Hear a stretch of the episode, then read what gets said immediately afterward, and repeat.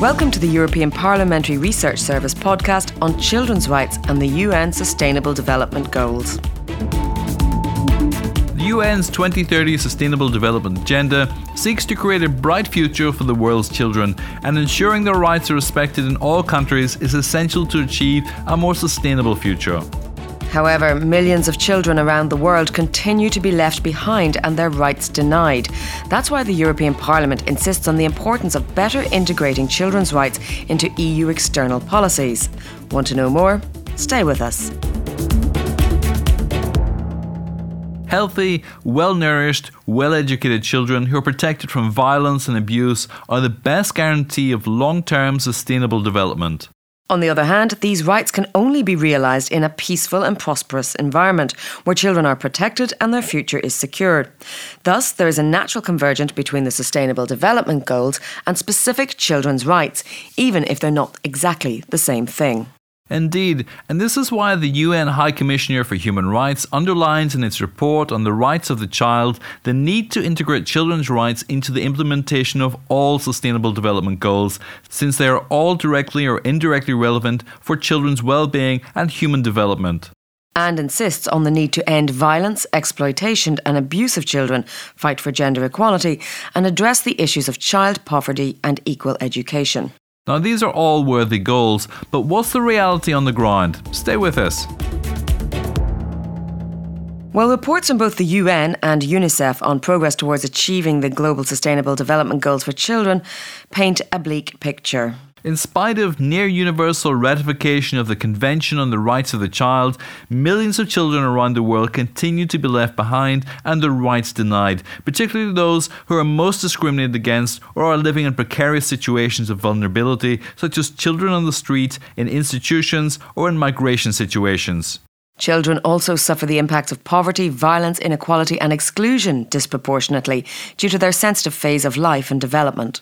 According to the UN, every year at least 1 billion children, half of the world's children, experience violence. And despite more and more countries adopting laws to ban violence against children in all its forms, three in every four children under the age of five experience physical punishment at the hands of caregivers such as parents or teachers.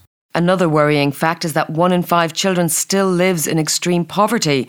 And even if the number of undernourished children has declined in the past 20 years, more than two out of 10 kids younger than five were still chronically undernourished in 2018. Regarding education, more than half of the kids of primary and lower secondary school age globally still lacked minimum skills in reading and maths in 2015, and nearly one fifth of them were simply not at school. But things look brighter in the health sector, as remarkable progress has been made in child survival worldwide. In the past 20 years, the under 5 mortality rate has nearly halved, although progress needs to accelerate in some countries, mostly in sub Saharan Africa.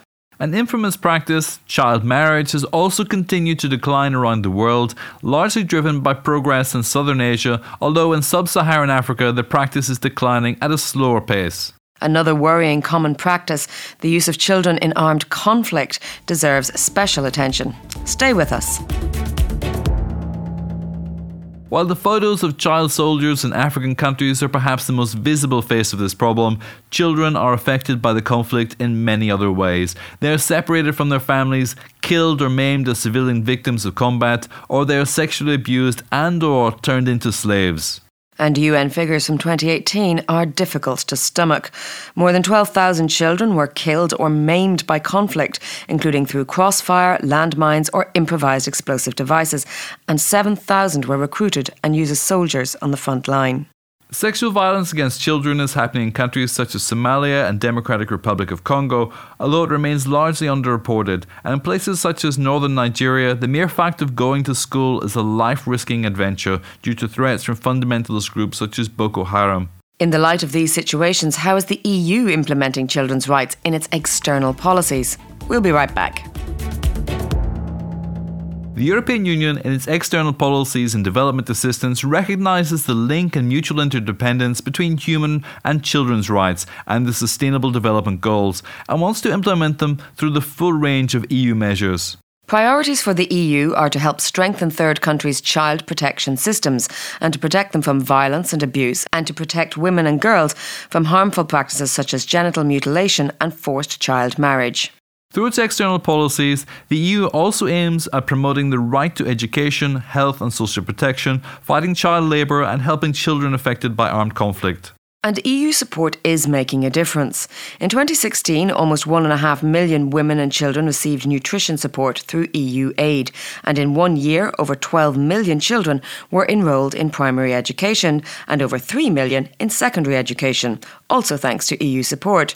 Furthermore, over 3 million births were attended by skilled doctors and nurses, saving many lives of both mothers and newborns. Because they're of paramount importance, the European Parliament keeps on defending the need to protect and promote children's rights through all EU external action and has asked the Commission to propose a strategy and action plan to ensure that no child is left behind. You're listening to the European Parliamentary Research Service podcasts.